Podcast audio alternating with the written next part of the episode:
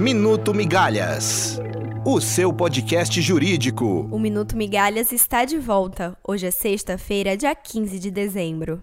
O ministro Edson Fachin votou por negar todos os recursos relacionados ao inquérito do quadrilhão do PMDB na Câmara. Como o inquérito envolvia também o presidente Temer, o processo foi desmembrado e os investigados sem foro foram mandados para a primeira instância. Os agravos são todos contra esse desmembramento.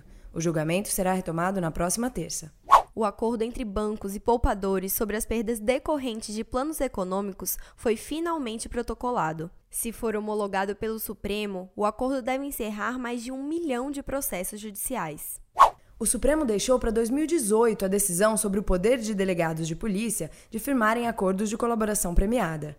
Para o ministro Marco Aurélio, a questão é importante e merece ser concluída quando todos os ministros estiverem presentes.